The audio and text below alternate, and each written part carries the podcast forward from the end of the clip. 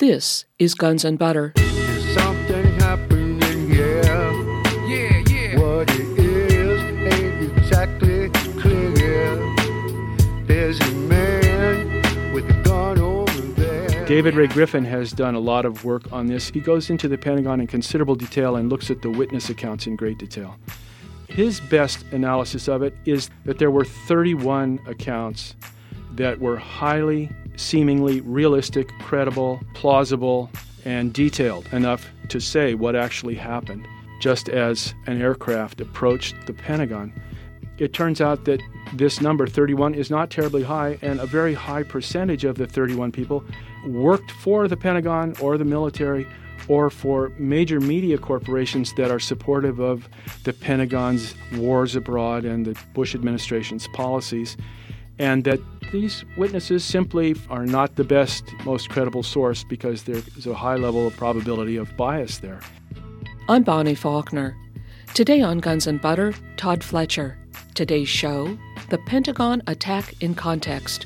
Tod Fletcher has been an independent researcher and writer on the events of September 11, 2001, since the day of. He is a member of the 9 11 Consensus Panel and writes for the Journal of 9 11 Studies.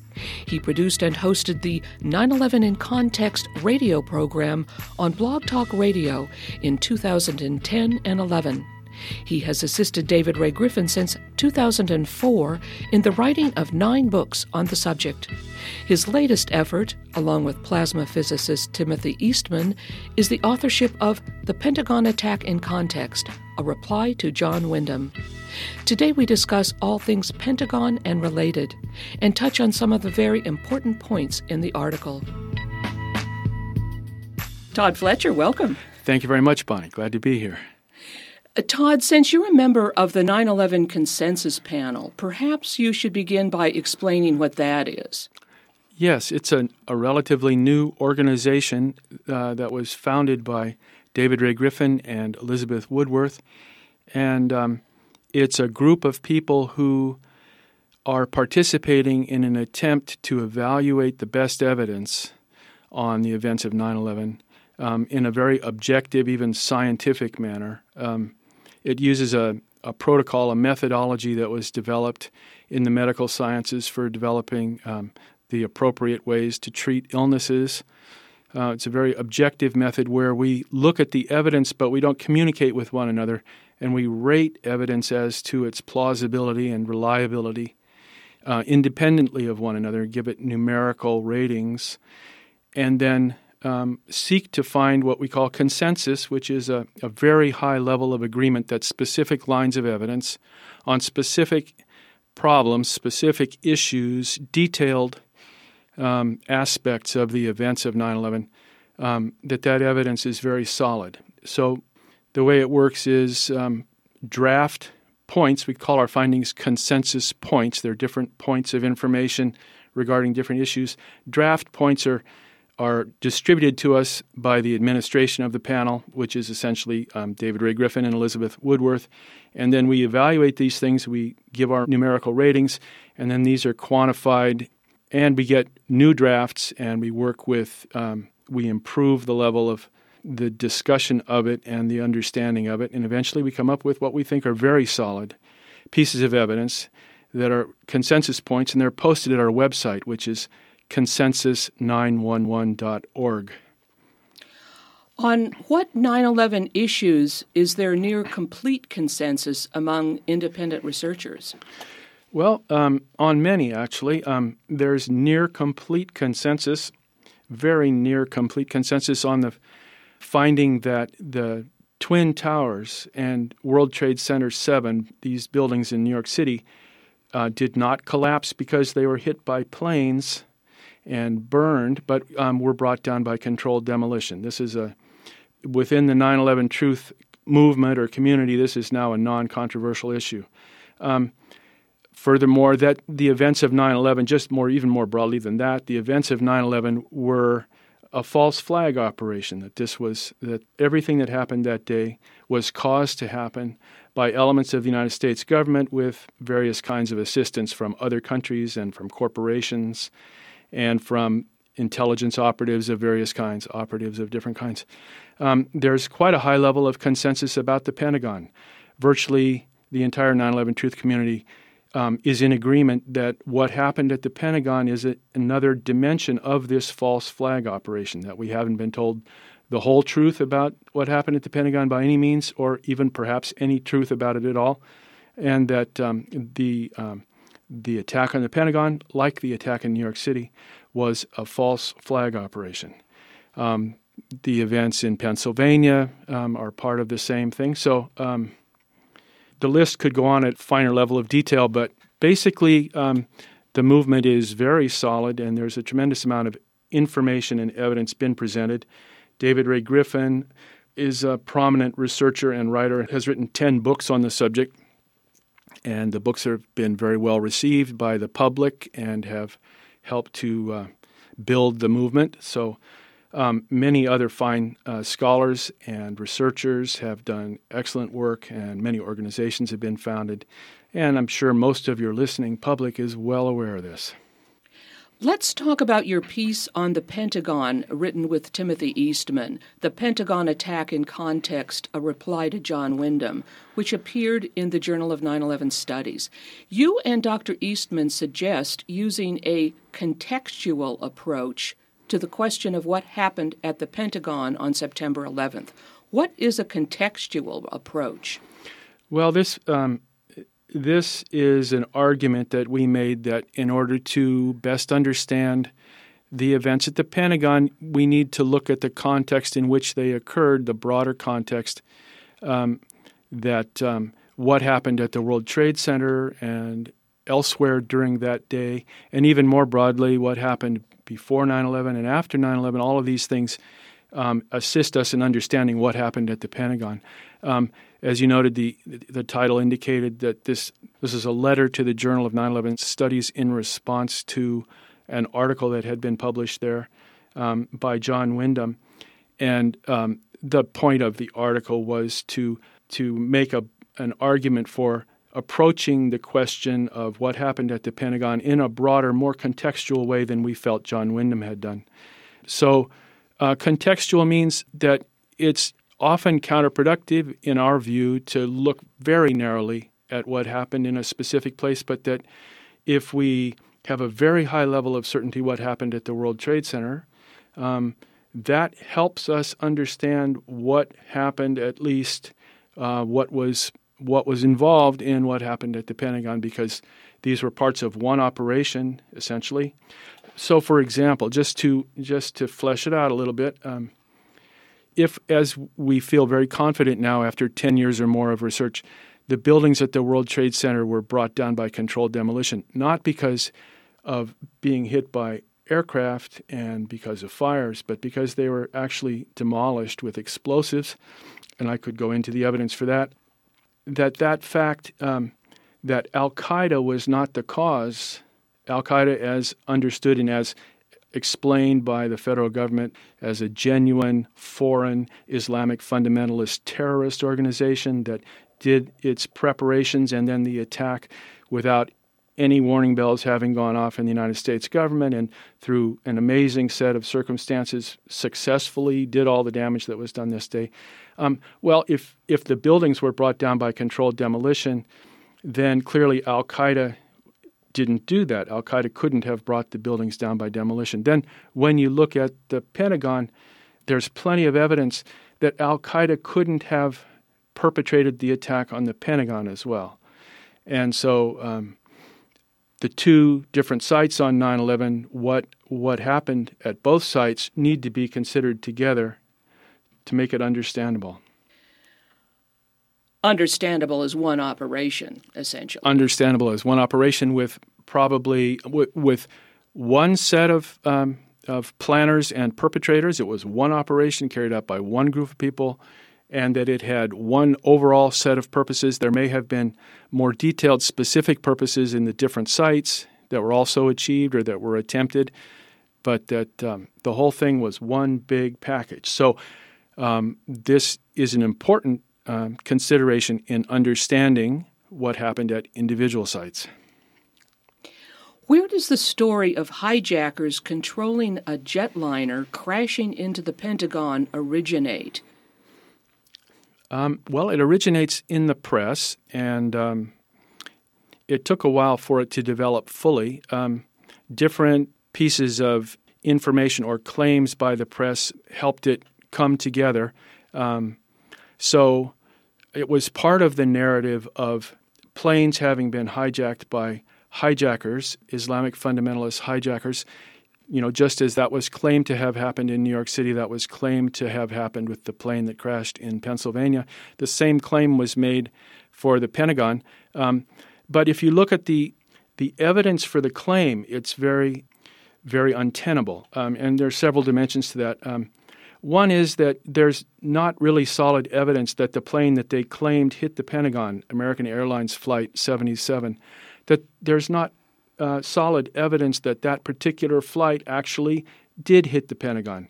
By the official account, it was lost to radar by the FAA for about a half an hour, and then close before 9:30 a.m. that day, a plane was seen coming toward Washington D.C. at a very high speed from the west, coming at such a high speed that air traffic controllers at Dulles considered it to be a military plane. It was flying so fast and it was maneuvering so rapidly that um, it didn't look like an airliner on the radar screen. And um, the principal air traffic controller there that day said this very clearly subsequently.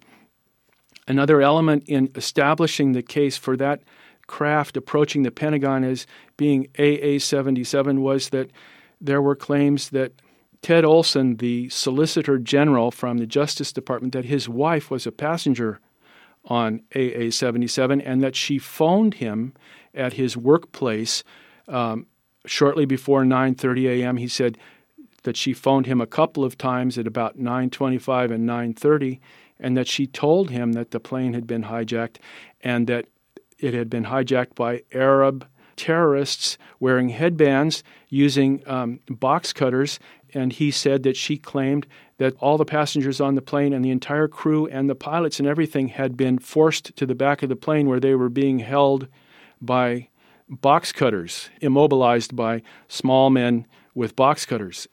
However, subsequently it became clear that these phone calls never occurred. The FBI in 2006, in the trial of Zacarias Moussaoui, claimed by the government to have been the 20th hijacker, the FBI backed off all claims that these calls had occurred. They, in fact, said in, a, in evidence that they presented at that trial that um, there was no connection. There was that the duration of the calls was zero seconds.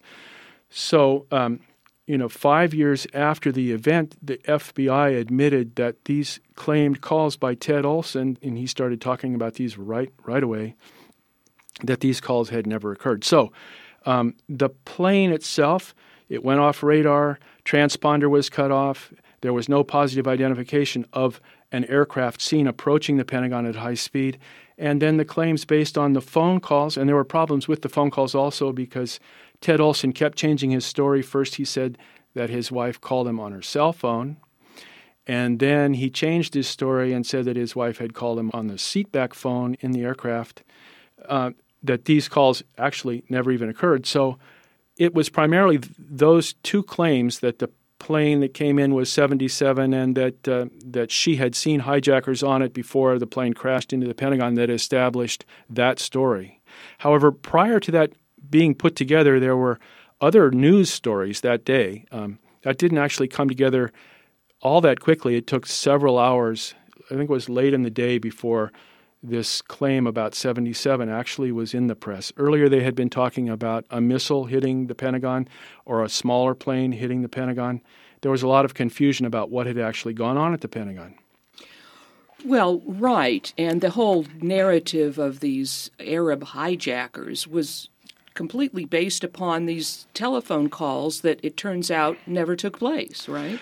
Yeah, it's true more broadly than than just for Flight uh, 77. Um, uh, the phone calls were an important part of the narrative for all the flights, and um, basically the FBI backed off the notion that cell phone calls were were used in the same body of evidence in the Moussaoui trial in 2006 In 2006, the FBI would only confirm the use of cell phones for communication from any of the hijacked flights for the Flight 93 um, when it was plummeting and when it had gotten below 5,000 feet on its way down to the ground. So um, the problem they were dealing with there in 2006 was that the 9/11 truth community in the intervening years had shown that cell phone calls were impossible from uh, high-flying, high-speed airliners, and so um, it just didn't stand up to scrutiny, and they had to back away from it, and um, they did so in a legal setting where there would have been some kind of perhaps I don't know repercussion or something had they made the claim in a legal setting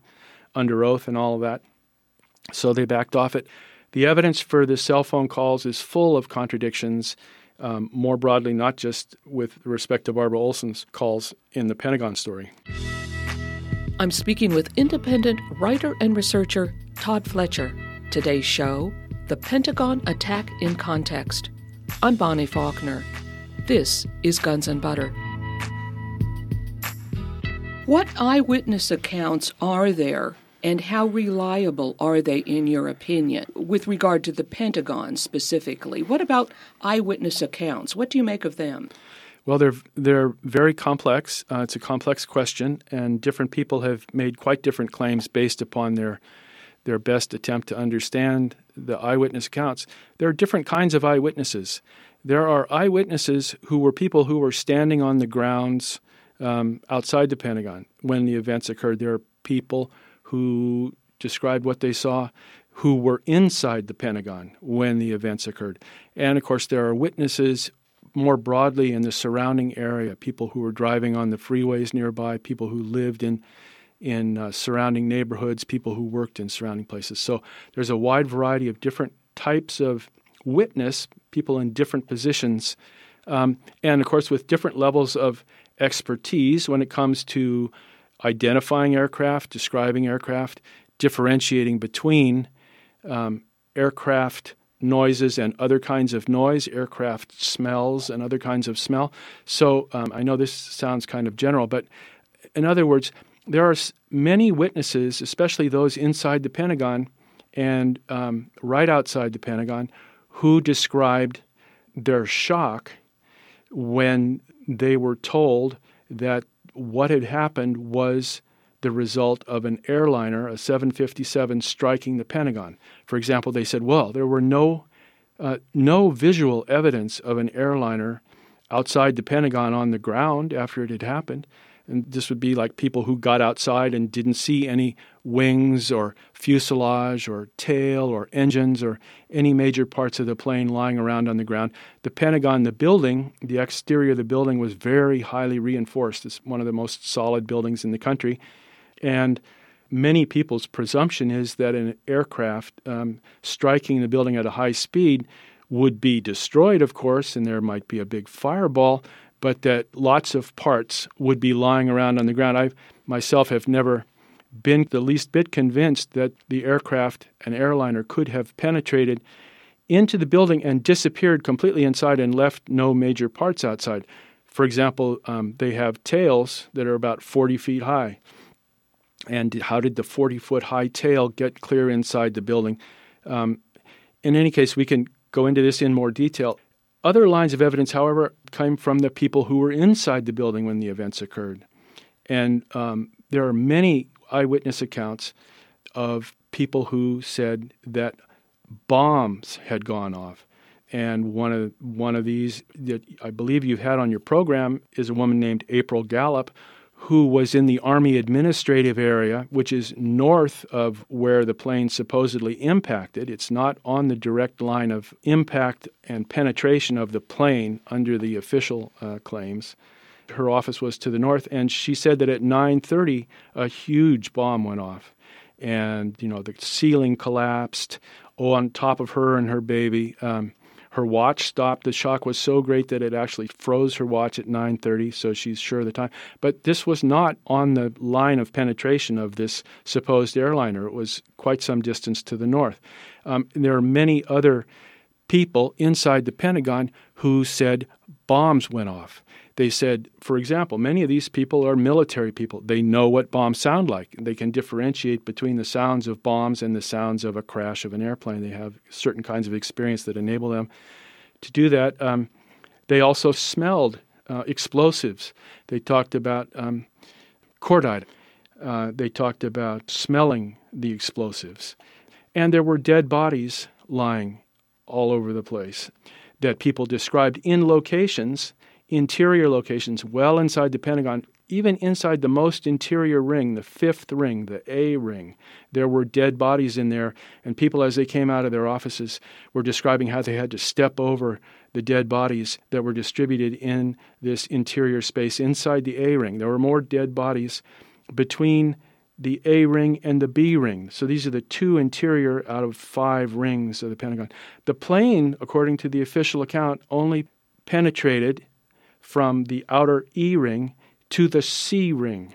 It goes E, D, C, B, A, A most interior. There were dead bodies within the A and B ring zones beyond where the plane was said to have penetrated.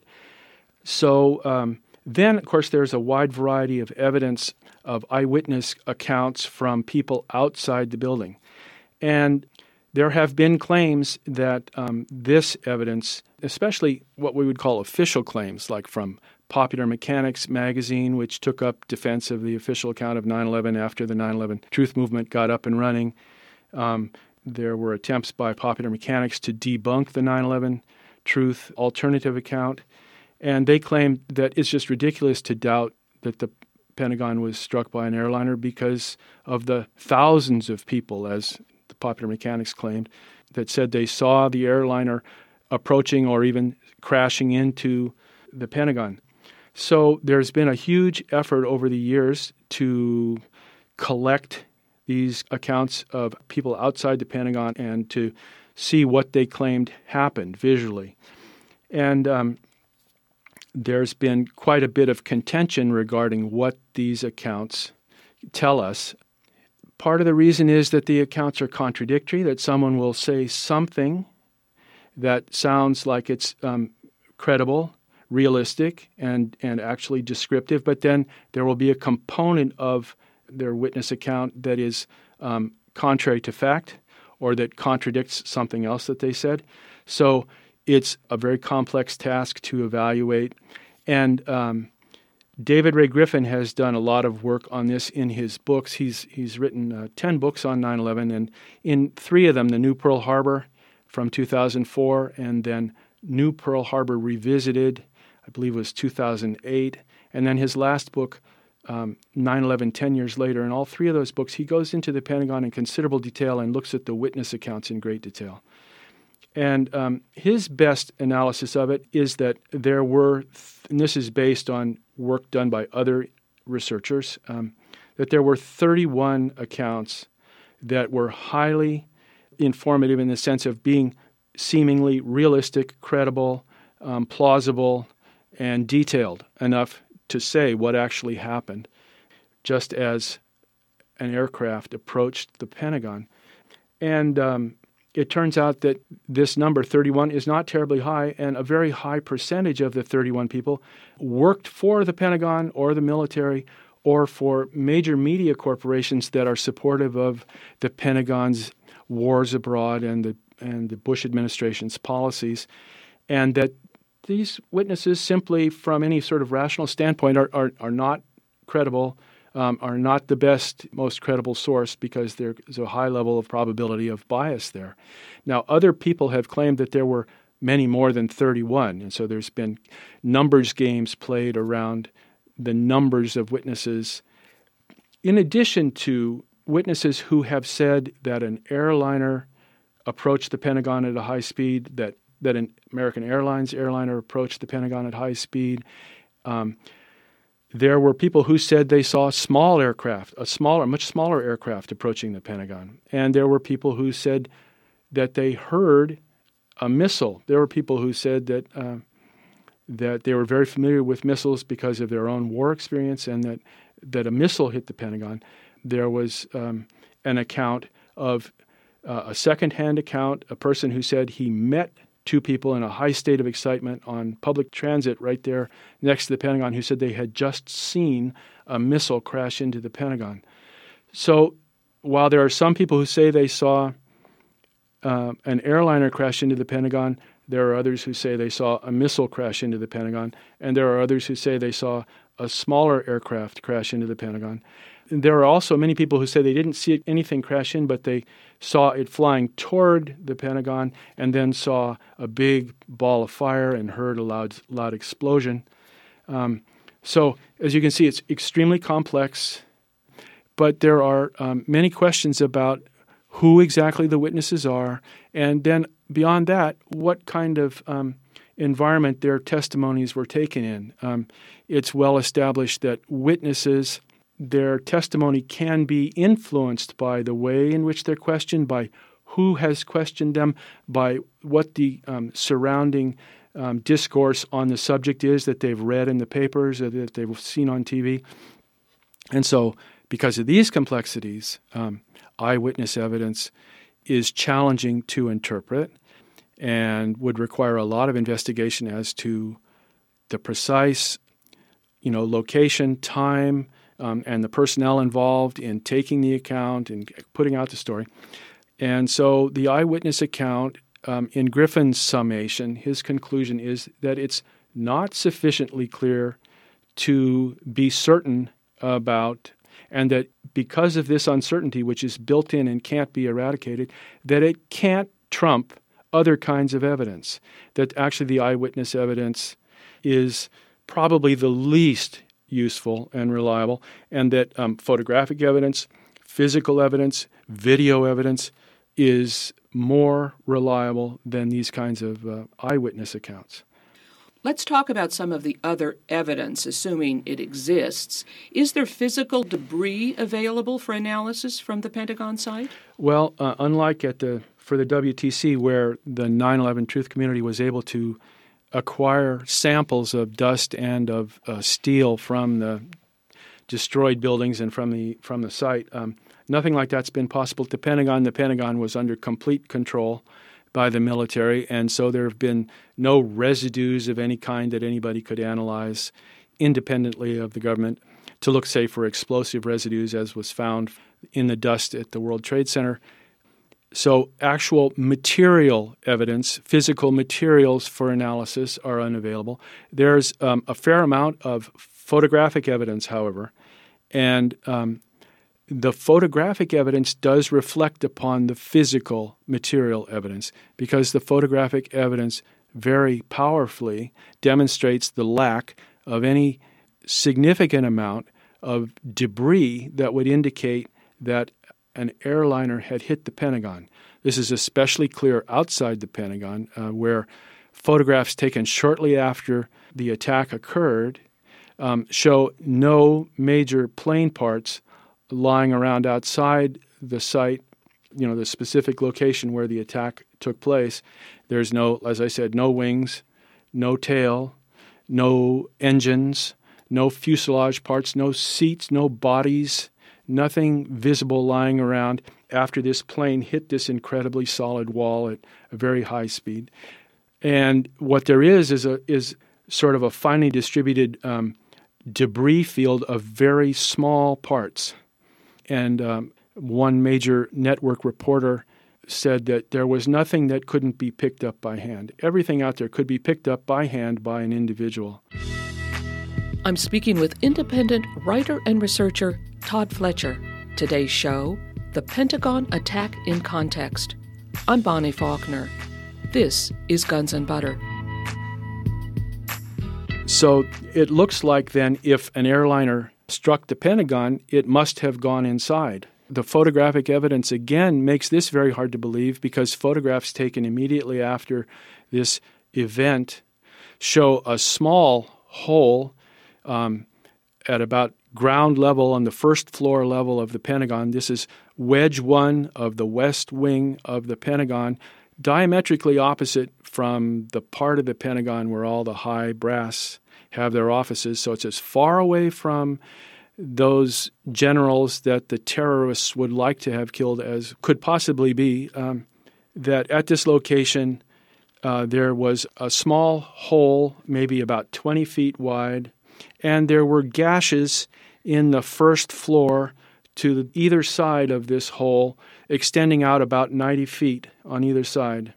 Now, this was only visible for a short time because about 45 minutes after this initial strike, which the official account claims occurred at 9:37:46, um, but other evidence indicates occurred quite a bit earlier, possibly as early as 9:30. That's when April Gallop's watch stopped, or 9:32. There's several lines of evidence that uh, something happened at 9:32, including early press reports, all of which specified 9:32. Um, for some reason, they wanted to add six minutes to it.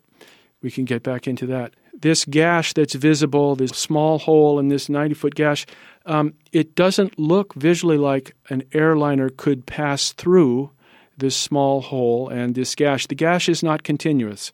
There's damage done on either side of this central hole, um, out extending about 45 feet on either side for a total width of 90 feet, but um, it's discontinuous you know, broken windows, um, smashed walls, but it doesn't look like a gaping plane shaped silhouette of a plane like was briefly visible on the side of one of the towers before before the tower was demolished.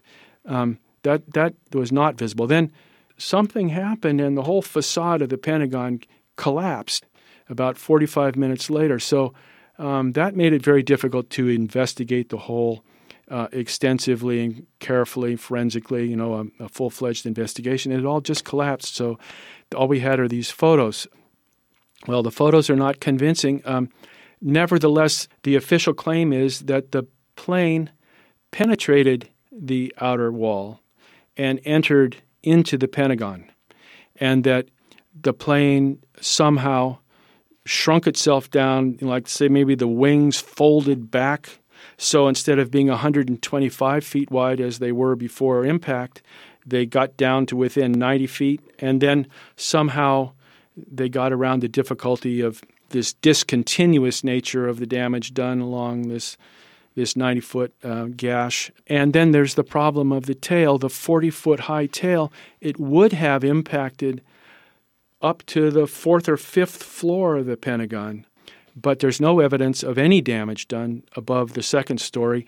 And the floor between the first and second story, that is, the second story floor, um, is unbreached, undamaged, essentially, um, right at the center of this attack. So it didn't look like the tail went through there, but you know maybe something amazing happened to the tail too, um, and that then all of this penetrated the Pentagon, and then just broke up into myriad small parts, uh, so small that they really can't even be identified. So, photographic evidence of the debris inside the Pentagon is equally unconvincing that an airliner penetrated the Pentagon.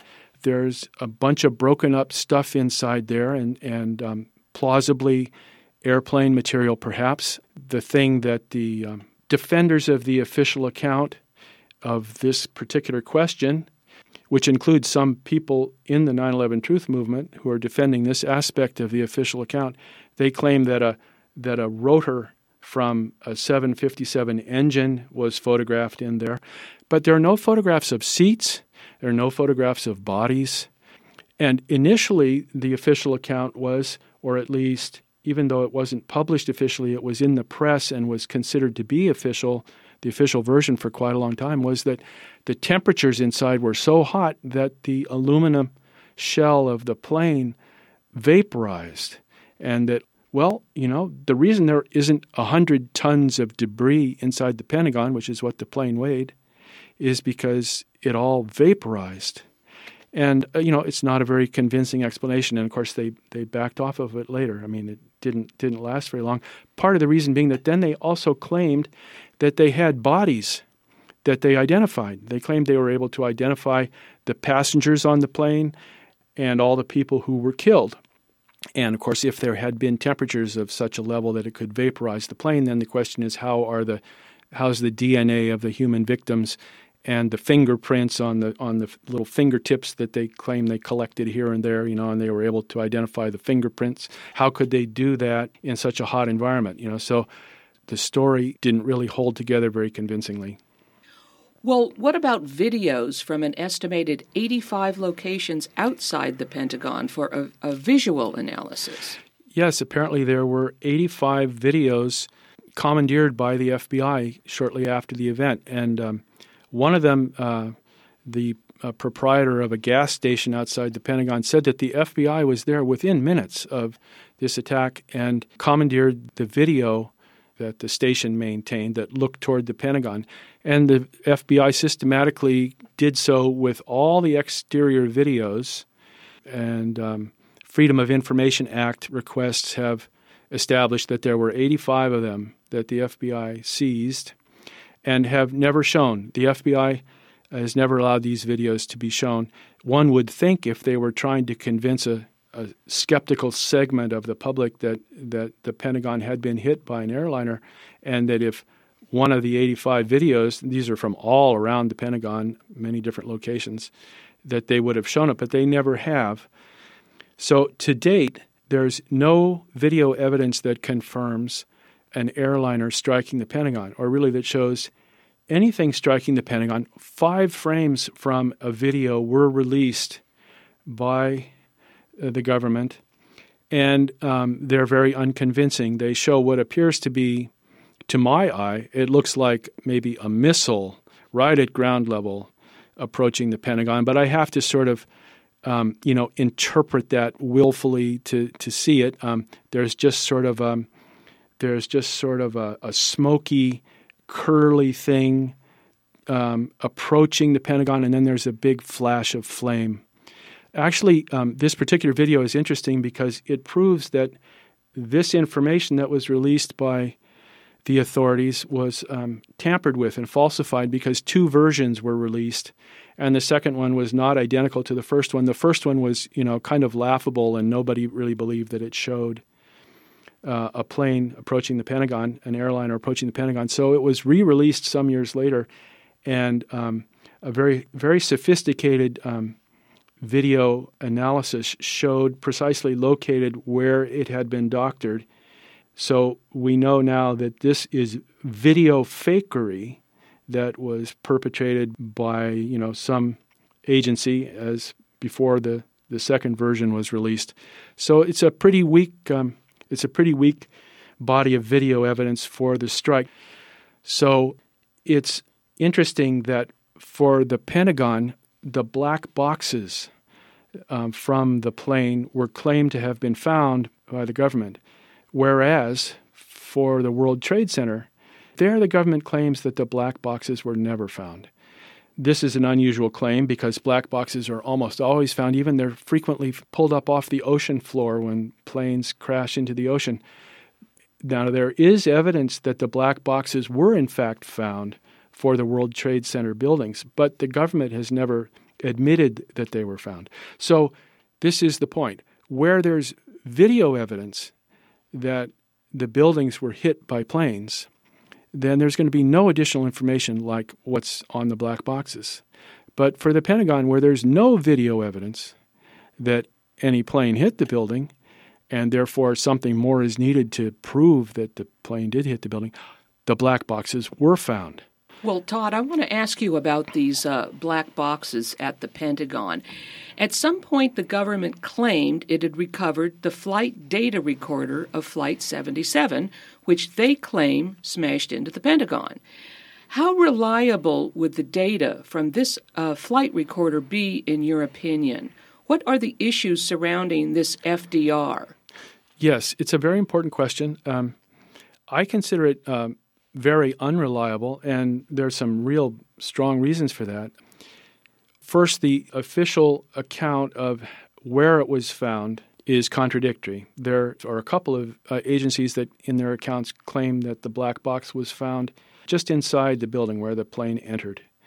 And yet another another agency in its official report says that the black box was found at the far end of the path of penetration of the plane by the C ring. So one official claim is that it was found at the E ring, one official claim was found at the C ring. So they're contradictory, so they didn't get their story um, properly lined up. Another fact is that it was found at 4 a.m. on a particular day.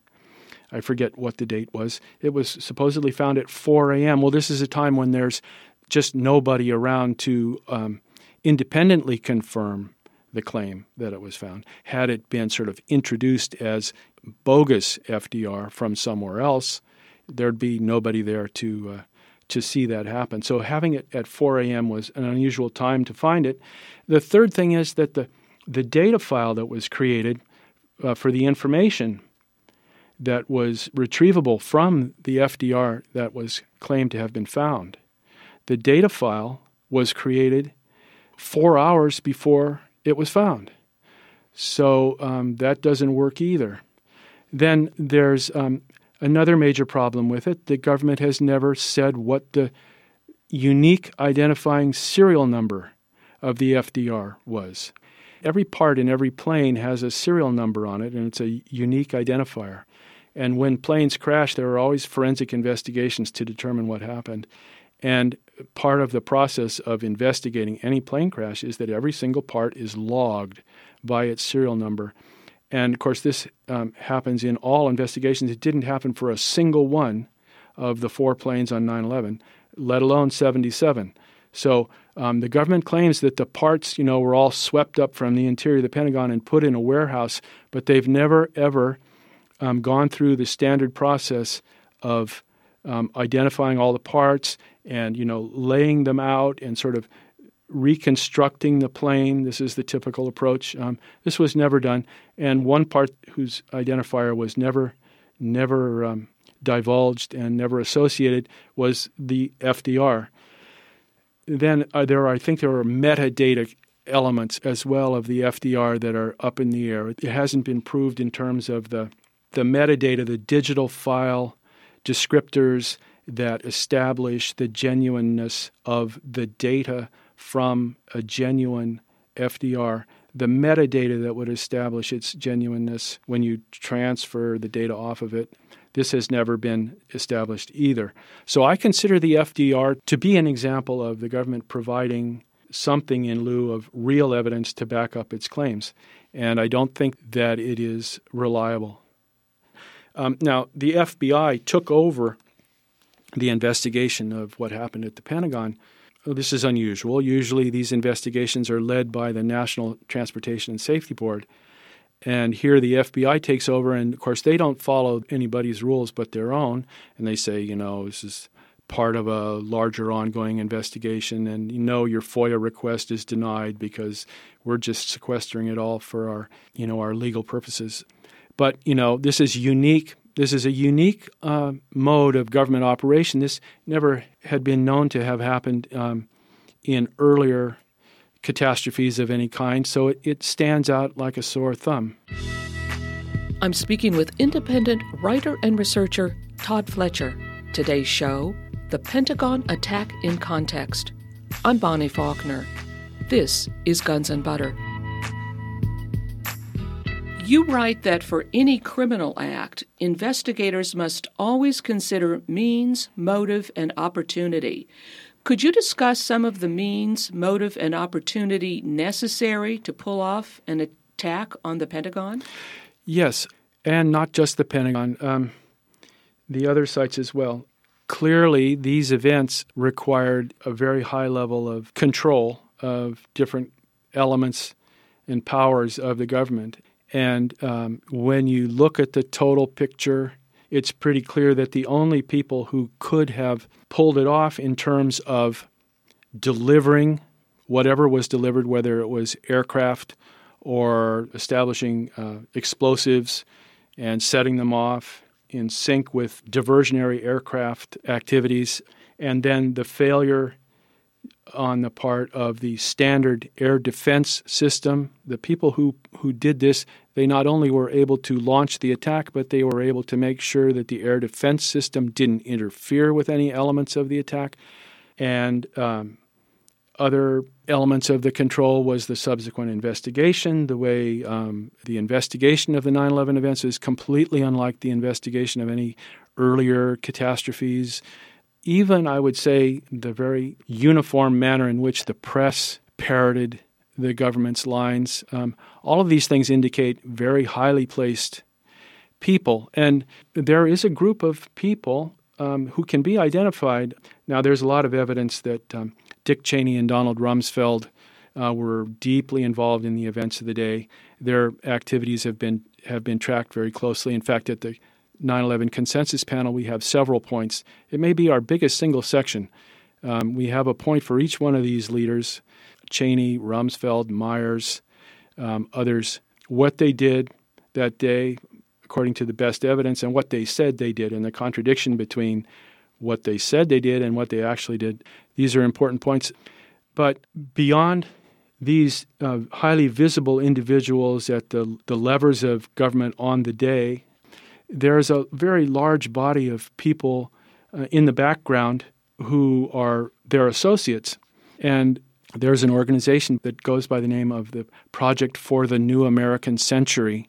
And this was a group of neoconservatives that um, formed the organization after George H.W. Bush had lost his bid for reelection. Clinton came into the presidency.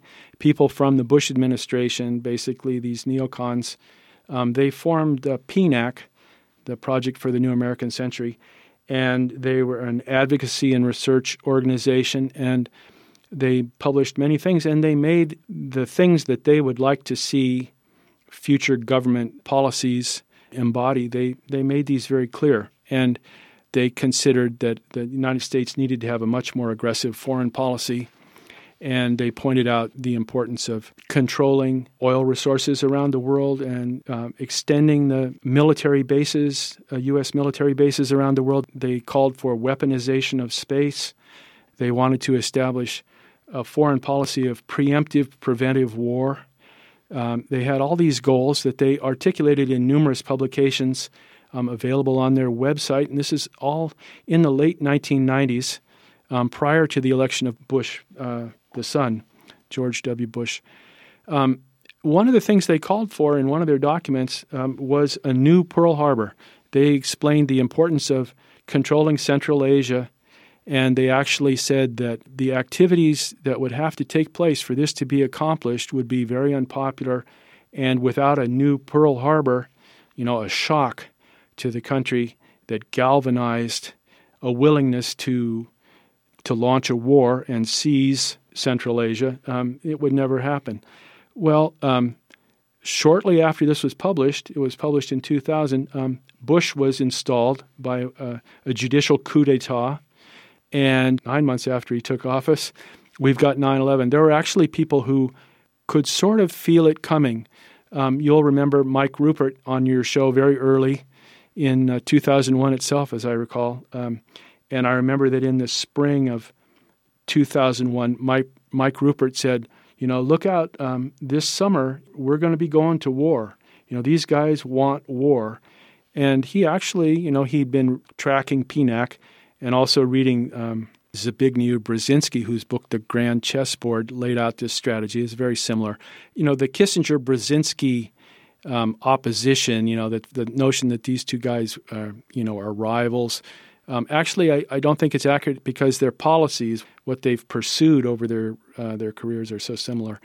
And so it's not surprising that Brzezinski's call for a new Pearl Harbor, he also did the same thing in his book, calling for a shock to the public to to uh, knock this democratic nonsense and this this peaceableness out of out of the way and be able to go forward. Um, it was very similar to what PNAC was calling for. Well, anyway, um, so Bush gets installed, and then all of these guys come into office. They go into the Pentagon as staff, you know, high level staff behind Rumsfeld, and they go into the cabinet and in the White House. And so all these guys who were out there in the wings for a while, they come in and they've got their battle plan already. They know exactly what they want to do. And within nine months, we've got we could go into endless detail about this. We're trying to talk about the Pentagon. So the point here is that you can envision the events of the World Trade Center and the Pentagon as being part of one operation. And, you know, maybe look at the World Trade Center as the financial symbol of the country, the Pentagon as the military center of the country, symbol of the country, and that um, by these two shocking strikes, you just knock down any resistance on the part of the public to the launching of a war. And of course, the war that was launched was not just um, international, but it was domestic as well. A, a, war launched on our civil rights, on our privacy, on our freedom. And if they can get all this established, then it make it very difficult to turn around. This kind of approach would be in the saddle for a long, long time. And so it's a shock therapy approach to policy, to politics. And um, obviously, not every member of the U.S. government is part of this or subscribes to this or would have anything to do with this. But um, clearly, at this time in the Bush administration, this was the game plan, and this is what they did. Um, now, with respect to the Pentagon, um, there may have been additional objectives. Um, oddly, just on September 10th, the day before, Rumsfeld had, in a sort of a shamefaced way, admitted that $2.3 trillion of Pentagon money had been lost. And um, the very next day, in this strike, whatever happened right there in Wedge 1 on the ground floor, well, what it did was whatever happened there um, managed to destroy the Office of Naval Intelligence and the Army Administrative Area that was those two agencies within the Pentagon in that precise location were investigating the missing $2.3 trillion of Pentagon money. And the computers were destroyed. 43 out of 44 of the Office of Navy personnel were killed. And um, the, uh, the auditing branch of the Army Administrative Area was also hit very hard. So, is that a coincidence? It's not very plausible that that's a coincidence. So it seems that um, there may have been Pentagon specific purposes behind what happened there. In other words, there are these general purposes that we've described, but that for each of the different sites, there are specific purposes. And of course, in the collapse of World Trade Center 7, a lot of investigative data was lost as well. There were SEC investigations, and other important bodies of information that were destroyed when WTC 7 was destroyed. Well, yeah, Tod. I mean, specifically, weren't there investigations of the collapse of Enron, WorldCom, all of these uh, high level collapses of companies? Then all of that information went down with Building 7, didn't it? It, it did. And in the Pentagon, one of the results was that uh, all the data around the missing monies in the Pentagon was destroyed as well. So it seems that there may have been, in addition to the general purposes, these site specific purposes that um, influenced exactly what happened. I'd like to point out again, um, getting back to the World Trade Center, the importance of the consideration that, that the planes were really diversionary. The planes created this incredible visual image of attack, and they provided something for people to believe that was the cause of the, the destruction of the buildings there. But in fact, the buildings were impervious to such destruction. They were designed to be struck by planes. Um, it's also been shown with very um, strong research by a guy named Aidan Monaghan that um, the flights, the actual flight paths of the airliners into the towers could not possibly have been flown by live human beings. That the um, the approach was so fast and the course was so complex with descending curves and then the, the striking into the, the walls of the buildings was so precise that um, it required a continuous computer driven course correction for this to have been possible. A human in a plane flying that fast would have had to jerk the wheel two or three times in the last few seconds and it wouldn't have been this smooth curve that's visible on the videos. You can you can determine this by looking at how incredibly smooth the curve of approaches of the planes as they struck the buildings. So the evidence that the planes at the World Trade Center were flown by remote control is very strong. This again undermines the notion that they were flown by uh, inexperienced Al Qaeda operatives with limited um, capabilities. Um, the flight path into the Pentagon that's claimed by the official account is another one that, that many experienced pilots say simply couldn't be flown by Hani Hanjour or inexperienced flyers. They say even as very experienced fighter pilots and airliner pilots couldn't have flown the plane into the Pentagon in that manner. So the role of the planes here is diversionary. It's to provide a story that convinces people that the country has been attacked. In the meanwhile, bombs are used, as we know this at the World Trade Center, bombs are used to accomplish what they want to accomplish, which is to bring these buildings down. Well, at the Pentagon, um, it's the same thing. And as we said before, many of the people inside the building said that bombs went off in there. So um, it seems that the role of the planes was diversionary, and meanwhile, bombs are doing the work. So the same methodology, then, under this hypothesis, the same methodology was used at the Pentagon as was used at the World Trade Center. Who is John Lear, and what has he had to say about the aircraft purported to have been used at the Pentagon? John Lear is the son of the founder of Lear Jets, and John Lear himself was a, an experienced pilot, an airliner pilot. He has cast doubt on the ability of airliners to fly at low elevation in the manner that the official account claims. And I believe that he made this point with respect to the Twin Towers. So it's not just that a plane can't fly you know, uh, 10 feet off the ground or six feet off the ground, as some of these eyewitness accounts outside claim. So not only can airliners not fly at 450 or 500 miles an hour just above the ground, but they can't fly even at that speed at the top of a twin tower at a thousand feet because they're not designed to fly at these high speeds in the lower atmosphere. Those speeds are only possible way up high where the air is real thin. As you go down, the pressure gets greater and greater, and those kind of speeds would cause the plane to become unstable and for parts to start falling off.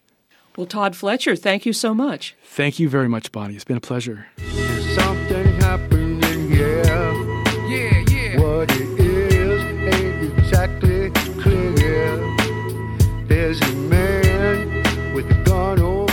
I've been speaking with Tod Fletcher.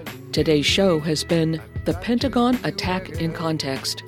Tod Fletcher has been an independent researcher and writer on the events of September 11, 2001, since the day of.